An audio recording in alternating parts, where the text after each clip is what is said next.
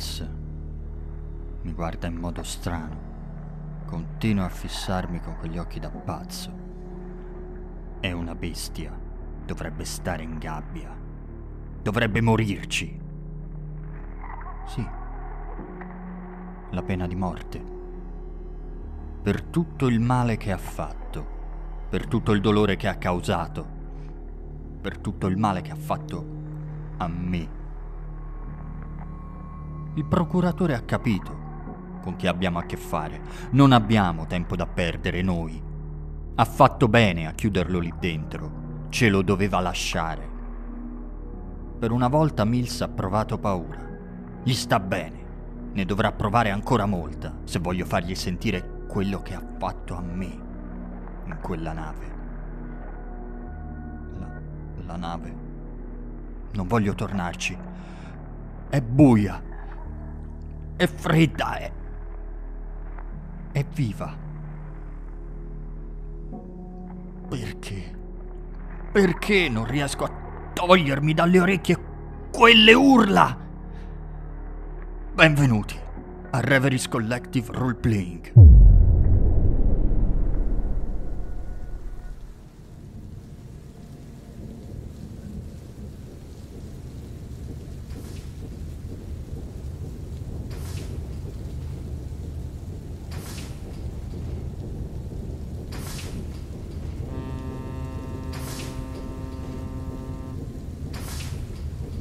Zag Island è un'isola artificiale sul River Rouge, di fabbriche, acciaierie e ciminiere. Tutta l'isola è nera, coperta dalla fuliggine. Navi e treni scaricano tonnellate su tonnellate di carbone necessari per le fonderie. Arrivare sul Zag Island è un po' come venire trasportati in un altro mondo. Tutto è avvolto in una nebbia biancastra, grigiastra. C'è uno strano, perenne basso ronzio, appeso in aria, in questa cappa di fumi e di nebbia dove i fuochi delle fonderie creano degli strani aloni luminosi, simili a, a fuochi fatui, oppure ad aureole. Parcheggiate al molo. La pioggia a questo punto è battente. Nebbia, fa freddo. Come uscite c'è una puzza soffocante di fumo e di ruggine di aria salmastra, puzzolente. Rivoli d'acqua sul terreno fangoso, pozze oleose, violacee di benzina e lo scafo rugginoso della nave è davanti a voi. La carcassa contorta di una bestia spiaggiata. La prima cosa che si sente è il mio ombrello che fa clac. Si apre automatico. Tenete, ne passo due anche a loro, che tengo sempre in macchina in caso di ospiti. Grazie, procuratore. Di niente, Grazie mille. di niente. Prendo l'ombrello e guardo per terra. Il piede va proprio su una di queste macchie un po' oleose. Ho paura che mi si sporchino i mocassini. Io, coprendomi con l'ombrello, mi muovo quasi senza pensare e metto invece i piedi dove è più umido e mi bagno anche un po' le scarpe. Ti porgo il braccio, se vuole venga. Di qua è un pochettino più pulito, venga. Ti tiro verso la parte più ghiaiosa dove c'è meno acqua. Ci sono dei rigagnoli vicino a noi, però non in quella zona. Dove sono finiti? Dov'è il furgone? Mi guardo un po' intorno e dopo qualche secondo vedo arrivare da dietro l'angolo il furgone bianco che parcheggia vicino a noi. Bene, La guardia ne scende, fa uscire Mills, ancora ammanettato. Nessuno dei due uomini sono coperti da, da ombrelli. Io mi avvicino, mi avvicino al- a loro, lascio quindi la presa dal braccio del procuratore e... Signor Mills, Mm.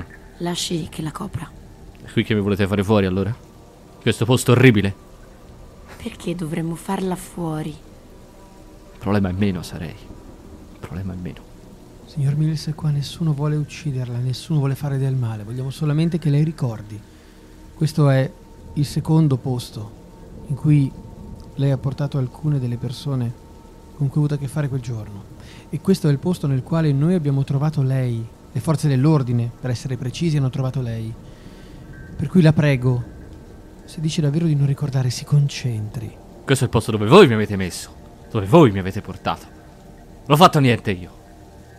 Faccio un cenno alla guardia con la mano destra per fargli capire di farlo avanzare piano piano davanti a noi verso la, grande sagoma arrugginita, distrutta e abbandonata della nave nella quale aveva lavorato, mi viene in mente che prima la dottoressa aveva fatto la stessa cosa nella prima parte della casa, lasciando che fosse lui il primo ad entrare e a guardarsi intorno, penso che sia una buona idea, quindi mi tengo di disparte e faccio ancora cenno alla guardia. Io tengo lo sguardo basso anche per non guardare la nave. Voglio arrivare all'ultimo proprio a realizzare davvero di essere davanti a essa e sapere di doverci entrare è un pensiero orribile. Tengo lo sguardo basso anche per non guardare Mills e metto la mano in tasca, prendo il telefono e lo accendo di nuovo. Tua moglie non ti ha mandato nessun altro messaggio. Non hai chiamate, non hai niente. Tiro un sospiro di sollievo. Rimango per qualche secondo con in mano il telefono e poi di nuovo lo spengo e lo rimetto in tasca. Mi avvicino, ma voglio entrare di nuovo per ultimo. La guardia Joshua ti, ti risponde: Sì, ma ci mette qualche attimo uh, ad accorgersi. Appunto, lo devi chiamare due volte. Ci mette un po' a capire che lo stai chiamando. È, è, è distratto. Poi, appena se ne rende conto, prende Mills e lo, lo sospinge in avanti. Mills, eh, pensi veramente che abbia perso la memoria, Joshua? Questa cosa mi manda ai matti. Io lo guardo e se lui ha perso la memoria, io ho perso l'unica mia occasione per brillare davvero in questa città. Ho investito tutto su questo caso e non è possibile che io non possa, che io non riesca ad arrivare in fondo, che io non possa dare alla città e quindi a me una buona occasione per fare un passo avanti. Queste indagini non sono niente, continuo a pensare a questo mentre faccio i passi, la ghiaia sotto i miei piedi continua a scricchiolare. Da una parte tengo il braccio col destro, la dottoressa, per fare in modo che non inciampi, che non inciampi nei sassi, che le sue scarpe non si infilino in qualche buca e che non finisca all'interno delle pozzanghere. E dall'altra parte continua a guardare la schiena di Mills e dentro è ti prego fa che riacquisti la memoria e fa che questa donna che ho di fianco riesca a trovare la chiave per quella memoria. Ma in realtà quello che faccio è guardare solamente la dottoressa, mi giro, ogni tanto faccio un sorriso, i miei occhi sono belli, puliti, aperti e poi torno a guardare Mills e in quel momento tra quando guardo la dottoressa e quando guardo Mills gli occhi cambiano in un istante. Io stringo la mano sul cappotto del procuratore, anche la mia mente va, va a Mills, va al fatto che voglio dimostrare di, di poterlo gestire, di poter trovare questa chiave per fargli ritornare questa memoria. Io sono convintissima che non abbia più la memoria, che non si ricordi niente perché ho visto i suoi occhi sono vuoti quando, quando vede le cose e dovrebbero essergli familiari. Stritolo anche un pochino il braccio del procuratore, non lo guardo mm, di sfuggita solamente quando mi, mi fa un sorriso, lo ricambio, ma inizio ad essere un pochino tesa. Mi fermo un attimo quando sento che mi stringi il braccio un pochettino più forte. Dottoressa De Hamra, ce la può fare. Ne siamo convinti, tutti quanti. Confidiamo molto in lei, nelle sue capacità. Non ha molto tempo, è vero, però siamo convinti che lei ce la possa fare. Queste parole mi danno una nuova carica. Guardo negli occhi il procuratore e rispondo solo certamente. So di potercela fare. Ancora una volta ti sorrido Guarda avanti. Andiamo, stia ancora attenta, guardi. Lì è bagnato, aspetti. Le do una mano. Ti prendo, ti cingo la vita con l'intero braccio, ti sollevo quasi per un attimo per farti fare un piccolo saltello sul rigagnolo e poi ti porto verso quella carcassa di nave. Aidan, secondo te Mills ha veramente perso la memoria o sta facendo finta? Sta facendo finta. È tutta una farsa. Non credo a una parola di quello di quella, di quella bestia. Mi ci ha portato lui qui, conosce benissimo questo posto, come conosceva benissimo la casa. Mente. Tu non hai perso la memoria. No, purtroppo. Forse vorresti aver perso la memoria. Sarebbe stato meglio. E adesso, fra poco, devi nuovamente entrare nel ventre di questa nel ventre rugginoso di questa bestia, di questa nave cargo, questa petroliera, quello che è davanti a voi, il cui cuore si è consumato qualcosa di orribile, qualcosa di impossibile. Oltre a questo ronzio basso e appeso in aria, nelle sue orecchie risuona il cantilenare di Mills, quella sua strana cantilena che faceva mentre macellava quella donna. Quella donna che continuava a urlare anche quando non avrebbe più dovuto urlare. Scuoto la testa, scuoto la testa, mi, mi porto la mano alla, alla testa, al- alle orecchie e la agito, stringo i denti, chiudo gli occhi finché, finché non passa, finché non sento più niente. A un certo punto, se, se nessuno mi vede, mi percuoto proprio la testa, voglio far uscire questo pensiero, voglio toglierlo a forza, voglio che esca, che esca dalla testa. Il dolore ti aiuta a farlo passare. Ve ne accorgete? Ehi, s- signor Kostrov, signor Kostrov, ehi, Sì, sì. tutto bene? Eh, solo. Solo che avvicinarmi a, a quella cosa mi fa male la testa. Dopotutto ho preso una bella botta. Lo sa, no? È stata una bella botta. Mi poteva spaccare la testa. Se la sente?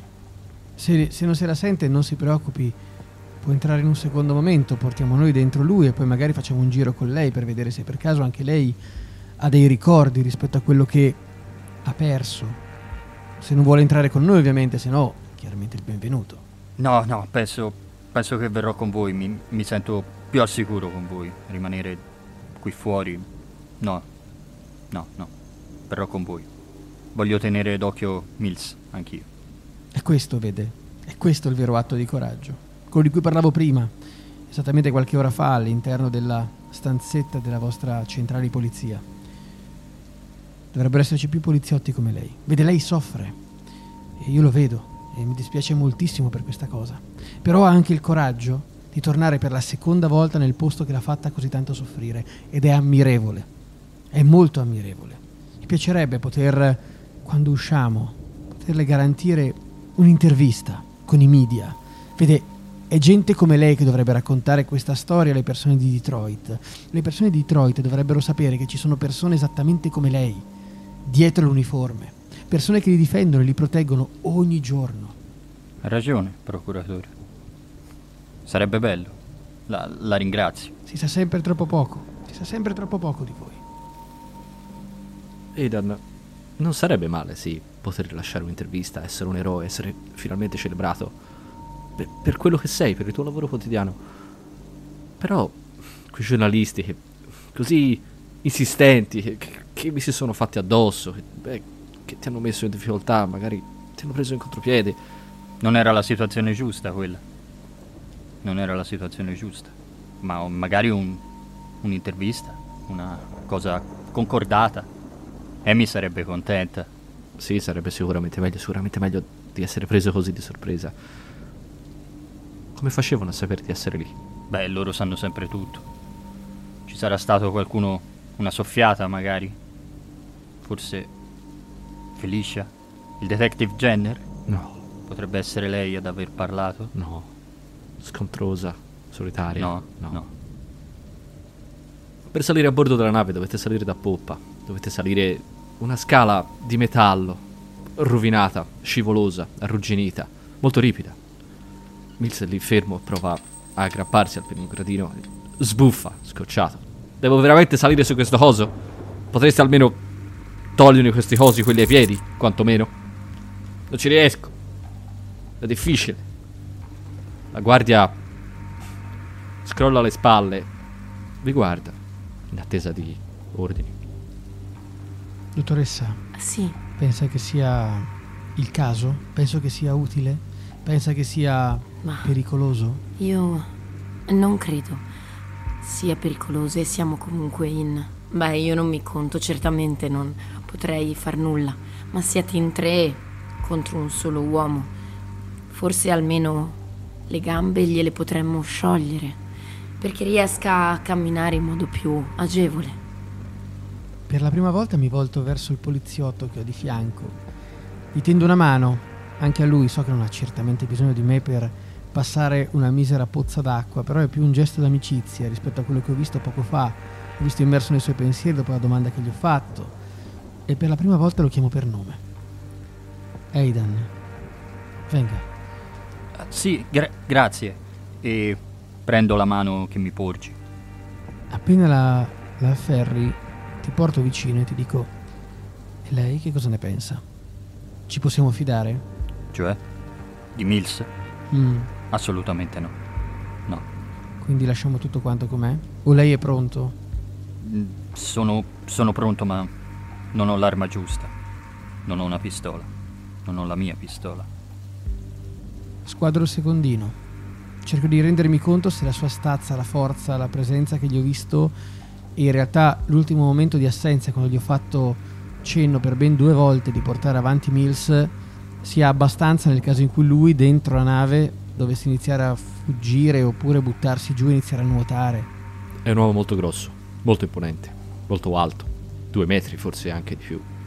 Sembra piuttosto distratto però, ha ancora quell'auricolare che dalla tasca dei pantaloni per cellulare, probabilmente. Gli entra sotto la divisa, poi gli spunta dal colletto, gli si infila nell'orecchio. Certo, i piedi. Dovrete quantomeno trasportare fisicamente Mills a bordo della nave se non gli liberate almeno i piedi. E Mills eh, sembra più confuso, rabbioso, sì, ma non ha mai avuto comportamenti aggressivi. Va bene, gli liberi i piedi. Faccio ancora una volta accenno alla persona dav- che ho davanti per eh, fermarlo. Solo i piedi. E mi raccomando, lo tenga d'occhio. Guardi che è lei il responsabile. Se lo ricordi. Lui ti risponde con un grugnito d'assenso, un cenno del capo. Sta buono. Si abbassa, appoggia un ginocchio nella, nella fanga, nella terra umida e bagnata. Tira fuori un mazzo di chiavi dalla tasca gli libera le manette che gli tengono dei cavigli insieme. Caitlin, tu ti senti mm, forse più ragionevolmente sicura. Da quello che hai visto di Mills, non sembra aggressivo. Sì, Mills ha perso completamente la memoria. Non c'è alcun dubbio che sia stato lui a fare quelle cose atroci. Però in questo momento ti sembra fragile, confuso. Sì, è importante entrare in quella testa, capire perché lo ha fatto.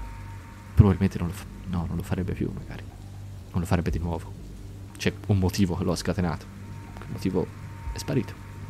Infatti è proprio questo che mi, mi fa rovellare ancora il cervello, perché io so che è tutto connesso al passato, ma so anche che quando si ripropongono degli schemi del passato non si ripropongono dal nulla, deve succedere qualcosa. Perché proprio 30 anni dopo, proprio quel giorno di agosto, lui ha deciso di arrivare in quella casa e di uccidere tutti. Ci deve essere stato qualcosa che lo ha fatto scattare. E per quello che sono tranquilla che non farà nulla a noi, non c'è nulla che lo leghi a noi nel passato se non forse a Kostrof. E, però cosa lo abbia fatto scattare non lo so. Mi muovo gli occhiali, li tintino il dito sul- sugli occhiali come per pensare ancora a, questa cosa. Devo dire che mi sento molto sollevata dal fatto di averla spuntata col procuratore anche su questo, su questo campo. Vedo che mi sta dando credito, questo mi fa piacere. Adesso che hai i piedi liberi, Mills si può arrampicare sulla scaletta di metallo. È molto ripida, dura ancora fatica, appunto, con le manette, ma ci riesce sicuramente più agevolmente. Uno dopo l'altro salite faticosamente, vi bagnate, potete, avete bisogno di entrambe le mani, non potete usare ombrelli. La pioggia cade pesante, vi bagnate. Adesso, nel salire fino alla plancia, avvicinate alla poppa, davanti a voi la porta si apre sull'interno, l'interno è scuro, buio, buissimo. Non c'è la possibilità di avere una qualche torcia? Scuote il capo. Non sta a lui, non è il suo compito. A quel punto, appunto, non, non avendo risposta da, da lui, guardo un attimo la, la situazione di questa nave, capisco che appunto se è in smantellamento non c'è possibilità che ci siano impianti elettrici ancora funzionanti o altro, quindi cerco distrattamente nel, nella, nella, borsa, trovo il mio cellulare e accendo, accendo la torcia del cellulare, anche se mi accorgo che fa veramente poca luce, che non, non so quanto, quanto potrà servire. Come lo prendo in mano, il tuo cellulare inizia a ronzare. Ti stanno telefonando. Guardo chi è. Il numero Dermont. Il nome sullo schermo è Dermont.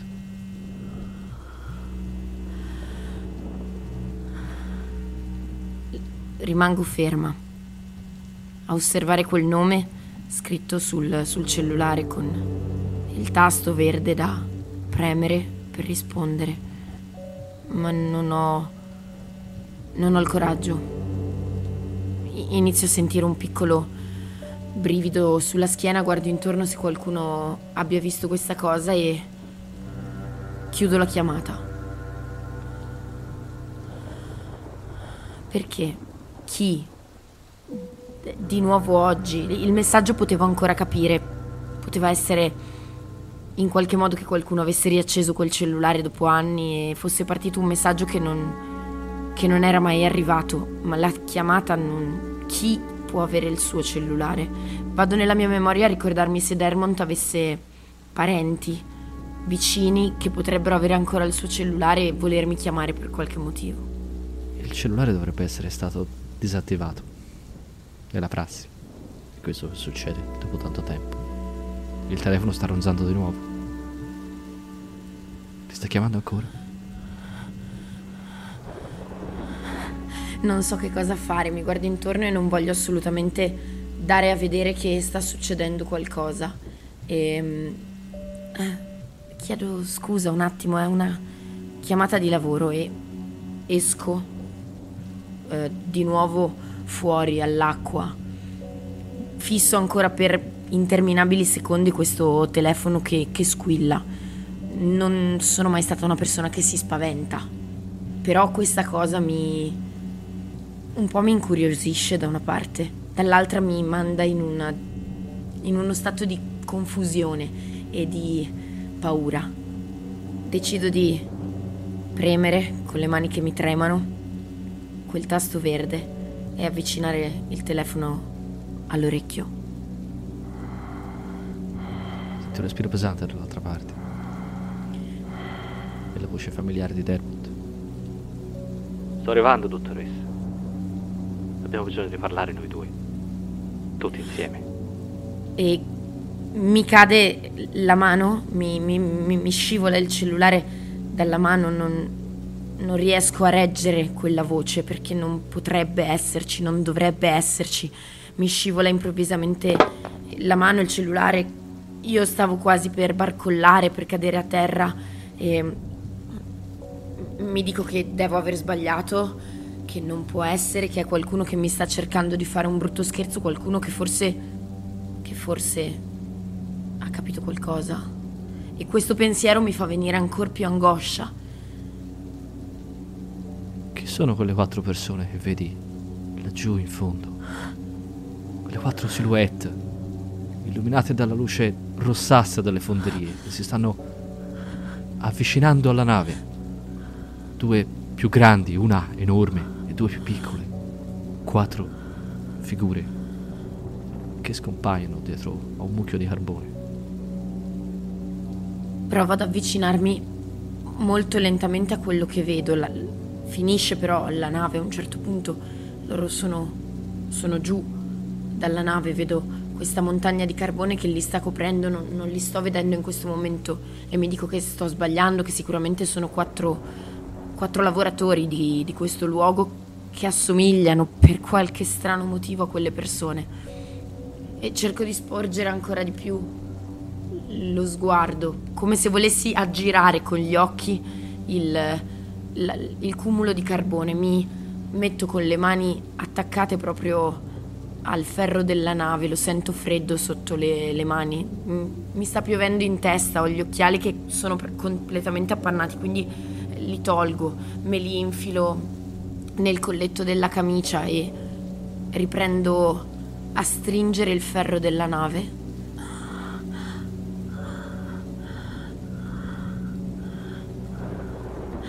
Aspetto che escano da quel cumulo. Non esce niente da quel cumulo. Cerco di rinormalizzare il respiro.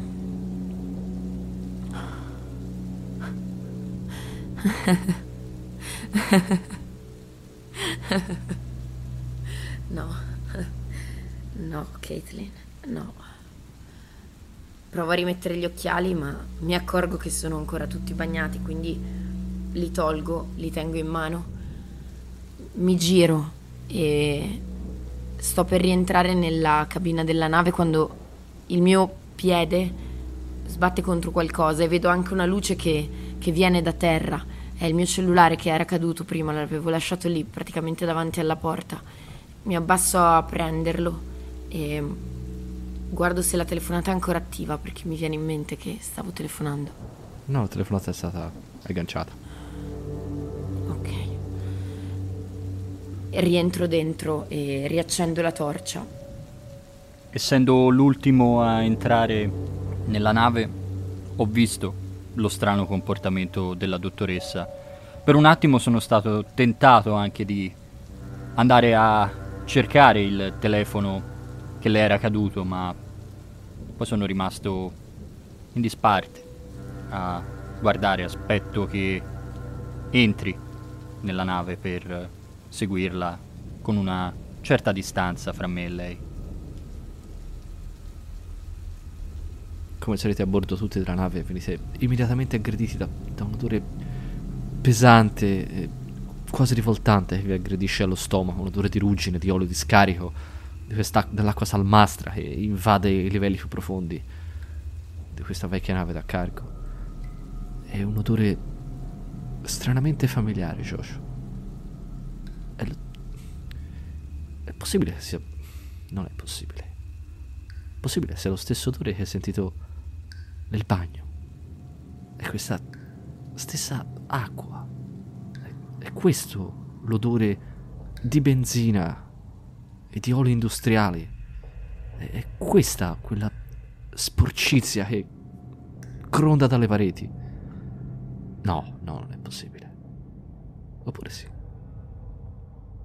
Scuoto la testa più volte, metto la mano sui capelli, cerco di dargli una ravvivata, ormai sono completamente bagnati e cerco nella mia tasca interna, poi esterna, non ricordo dove l'ho messo quando ero in auto, tiro fuori ancora una volta il mio fazzoletto di raso bianco e lo metto questa volta davanti al naso, davanti alla bocca. Mi dà quasi la nausea questo odore che sento da tutta la giornata, o come minimo dalle ultime due ore. Sembra non volermi mai lasciare. Quindi cerco di mettere una barriera tra me e quello che è lo squallore del mondo, che non voglio più vedere, non voglio più as- ascoltare, non voglio più annusare. Cerco di guardarmi intorno rapidamente in maniera frenetica mentre probabilmente la guardia è lì che mi sta guardando in attesa che gli dica se far avanzare Mills oppure no.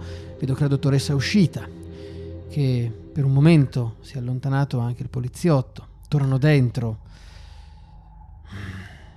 Sbuffo, ancora una volta, ancora una volta serro le labbra. Mm, Signori, possiamo procedere? Ed è la cosa migliore che riesco a dire. Io cerco di rientrare in me. Mm. Mi sono calmata nel rientrare e sono tornata la stessa di sempre, o almeno così penso. Eh, certamente, procuratore. Eh, signor Mills, provi. Anche a me questo odore ha, ha colpito le narici tantissimo e quindi voglio farglielo annusare, voglio che lui ricordi almeno con l'olfatto. Signor Mills, provi a chiudere gli occhi, la prego, e annusi. Mm. È già abbastanza buio qui dentro. eh? Che posto di merda è questo? Che cazzo mi avete portato? Provi ad annusare questo odore. Mm. Le ricorda qualcosa? Questo fetore? Mm. Sono stato in tante barche come questa. E dove, e dove mi avete, e dove mi avete portato voi, eh? Dove mi avete rinchiuso? Dove mi avete fatto ritrovare voi, eh? Oh, questo posto è terrificante. È tutto così, è tutto così buio qui dentro. Non mi piace il buio, non mi piacciono i posti chiusi. Buio come. come l'armadio, signor Mills. Il posto di merda. Fa paura qui dentro, no? È terribile questo posto. L'interno del corridoio in cui siete è freddo, umido, è molto buio, è completamente buio.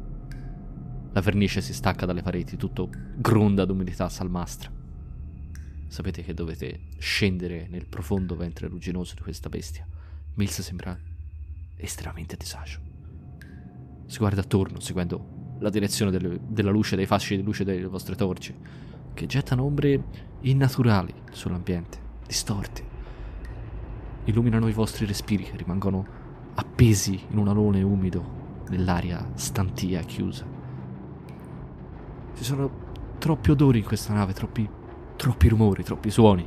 La pioggia batte sulle sue parotie arrugginite, creando come un continuo costante mormorio cacofonico. Mills si guarda attorno, spaventato. Col cazzo che chiudo gli occhi qui dentro. Come chiudo gli occhi voi mi fate fuori. Più vedo Mills spaventato, più tutte le certezze che volevo iniziano a sbiadire. Mi domando mentre lo guardo com'è possibile che una persona così, che sembra impaurita, che sembra, se uno lo sapesse, quasi veramente innocente, ed è una cosa grossa per me da pensare, anche solo da, da considerare, anche se ovviamente è solo a livello ipotetico nella mia testa. Beh, è incredibile pensare che una persona così come quella che ci appare adesso abbia potuto fare un massacro come quello che ha fatto e non solo, anche andare molto oltre il semplice uccidere delle persone. Il fatto che non si ricordi niente, il fatto che sembra veramente di dare la colpa a noi, a ciascuno di noi, a qualcuno che neanche noi sappiamo chi sia, mi lascia sgomento. Cerco di palleggiare un po' gli occhi tra i miei due compagni che sono entrati con me nella nave e anche all'energumeno poco sveglio che abbiamo davanti e che lo tiene sott'occhio. Mi sento perso e ogni scalino che scendiamo, ogni tintinnare dei miei tacchi su quella scala metallica è come se non solo scendesse verso il basso della nave, ma iniziasse anche a farmi perdere per ogni scalino la speranza. Non lo so, non lo so. Borbotto tra me mentre scendo uno, due, tre scalini tenendo la mano sul corrimano, ovviamente a protezione con un bellissimo guanto in pelle nera. La vernice del corrimano si stacca insieme, a, insieme alla ruggine. Questa nave è in delle condizioni disastrate. Ah, merda!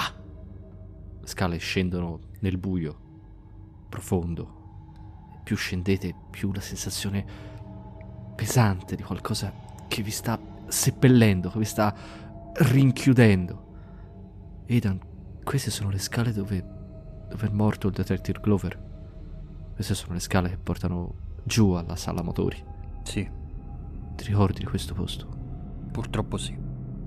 Ho dei flash nella testa. Ho delle immagini che si sovrappongono.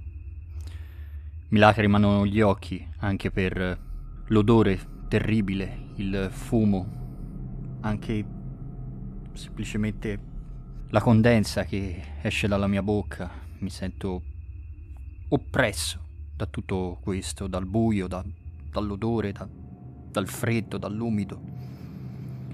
La torcia che tengo in mano ogni tanto si muove impercettibilmente perché mi accorgo che la mia mano sta tremando. Ricaccio tutte queste sensazioni, ricaccio la voglia di sparare direttamente a Mills perché tutte le volte che dice che lo abbiamo portato qui per farlo fuori, vorrei che fosse vero. Vorrei... Sì, confermare la sua paura, vorrei... Vorrei farlo. E scendo. Scendo nel buio. Gli spareresti adesso se avessi la tua pistola? Sì. Qui nel buio forse sì. Qui in questo niente, sì. Forse sì. Non ce l'hai però. No, non ce l'ho. O qualcos'altro potrei spaccargli quella faccia, quella faccia di merda. Potrei spaccargli quel- gli occhi da pazzo. Potrei rompergli quella bocca e farlo tacere per sempre. Quello potrei farlo, ma non lo faccio. Perché, perché mi state facendo scendere in questo posto? Cosa succede qui dentro? Non mi piace questo posto. È freddo, è buio. Non mi piace. Non mi piace stare. Non mi piace stare chiuso. Che cosa le ricorda, Franklin? Questo posto è orribile. Questo. que- quest- questa puzza è, Che puzza è? è soffocante. Non mi, non mi è mai piaciuto nemmeno, nemmeno lavorarci su questi, su questi cosi. Fa schifo. Certo, è silenzioso, è isolato, è chiuso, è pesante. Non mi piace. Perché mi potete fin qua solo per farmi fuori? Potevate farmi fuori in carcere, potevate spararmi in giardino, in casa, in casa, tanto vi coprite tutti l'un l'altro, siete tutti, siete tutti d'accordo, tutti contro di me. Non importava portarmi, portarmi fin qui soltanto per, soltanto per farmi fuori, non importa. Tanto lo so che mi troverà qui dentro. Io lo so che lei, che voi mi avete portato qui perché lei, perché Lei. lei mi troverà. Lei, tua sì, mamma. potevate farmi fuori da qualsiasi altra mamma. parte. Eh? Tua madre. Quella vecchia stronza. Eh? Tua madre, Marta. Terrificante quando è così severa. Terrificante. Ti ha mai abbracciato tua mamma? Con la vecchia stronza. Voi, voi dottori cercate tutti. Ah, sì, sì, certo. I genitori, eh? E cosa ho fatto da piccolo? Tutte cazzate, tutte stronzate. Io non ho fatto proprio niente, né da piccolo, né adesso, né mai. Ma lei ti puniva però, vero? Lei ti puniva, Franklin. Vero? L'unica cosa buona che ha fatto nella sua vita è stato ammazzarsi. Quello sì. Quello l'ha fatto bene. E perché l'ha fatto? Perché tu non andavi più a trovarla, vero? Franklin. No. No, non lo so. Sei mesi No. dopo lei l'ha fatta finita, Franklin. È voluta, è voluta andare via. È andata via. È andata via. Anche lei. Mm. Come tuo padre. Anche lui è andato via. No. No. Non è mai andata via. Abbasso anch'io la voce come lui. Cerco di trovare un contatto. È una cosa in cui di solito sono molto brava. E dov'è? Dov'è Franklin allora? Dov'è? Qui.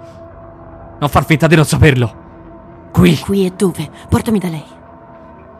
Questo posto è terrificante. Portami da lei dove l'hai messa. Dov'è? Dov'è andata? Perché mi avete portato fin qui soltanto per. soltanto per farmi punire? Tiro fuori di nuovo la foto di sua madre e gliela metto di nuovo davanti. Franklin dov'è? Credo che si stia avvicinando. Da che parte? Toglimi quella donna da davanti alla faccia. Vecchia stronza. Non, ho- non voglio sapere niente di tutto Da questo. che parte si sta avvicinando Franklin?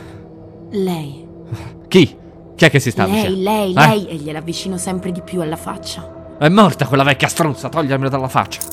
Ti, ti, ti scosta, fa per. Non fa per, ag- per aggredirti con le mani ammanettate, però per mandarti più lontano, sì. Non la vuole vedere. Oh no, non la vuole vedere. E io allora gliela rimetto di nuovo davanti, sempre più con forza. Il poliziotto deve trattenerlo per impedire che di nuovo lo faccia o che reagisca. Sta, adesso si sta faticando a tenerlo perché si sta agitando molto, moltissimo. Dov'è? Dov'è? Lei ti puniva, vero Franklin? Lei ti puniva. No, Ah, gli piaceva punirmi, sì. Ah, ah, se gli piaceva Ma punirmi. sì, e cosa ha fatto?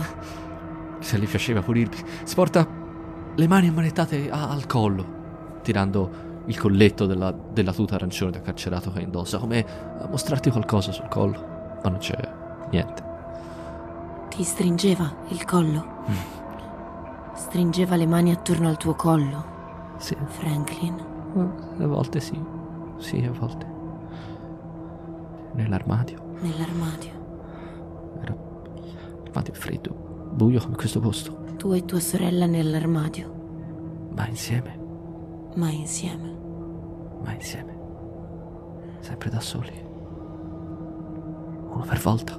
Era brutto stare da solo, vero? È orribile stare da soli, è orribile stare in questo posto, è orribile stare anche con te. È orribile stare con tutti voi. E dove vorresti essere? Piantatemi una pallottola in testa, facciamola finita. Dove vorresti essere, Franklin? In galera. Qualsiasi posto è meglio di questo posto. Fa schifo. Andiamo avanti, Franklin. E così dicendo cerco di proseguire verso il cuore di questo posto, verso quella sala motori dove è stato trovato. Agente, lo porti avanti. Gli faccio ancora una volta un segno, un cenno di sì con la testa e gli sono dietro. La sala motori non è particolarmente lontana. Giungete facilmente percorrendo questo corridoio umido, pesante, soffocante, quasi, quasi claustrofobico, completamente immerso nell'oscurità se non fosse per le vostre torce, che si riflettono sulle pareti, sulle, sulle pareti che grondano d'umido. Pioggia che penetra dall'esterno, mesi, anni di ruggine, di infiltrazioni. La porta della sala motori è davanti a voi, pesante, arrugginita, con una di quelle aperture a valvola che dovete girare. Agente, prego. Sembra riluttante a lasciare Mills da solo. Vai pure, amico. A lui ci penso io. Lo tengo d'occhio io. Si volta a guardarti e ti fa. ti fa un cenno d'assenso. Afferra con le sue enormi mani la valvola. Non sembra farsi problemi a prendere questa cosa rugginosa. E la gira.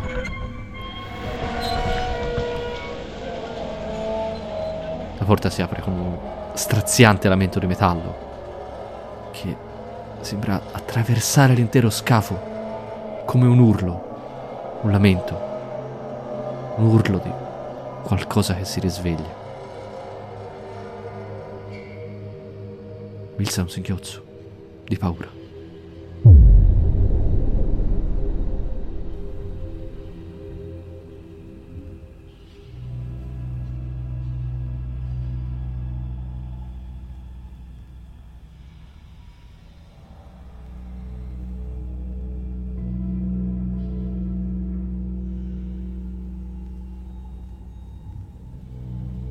Questo era un episodio di Reveries Collective Roleplaying in collaborazione con attori di ruolo, tratto dallo scenario Okodites, scritto da Peter Nallo per Cult Divinity Lost.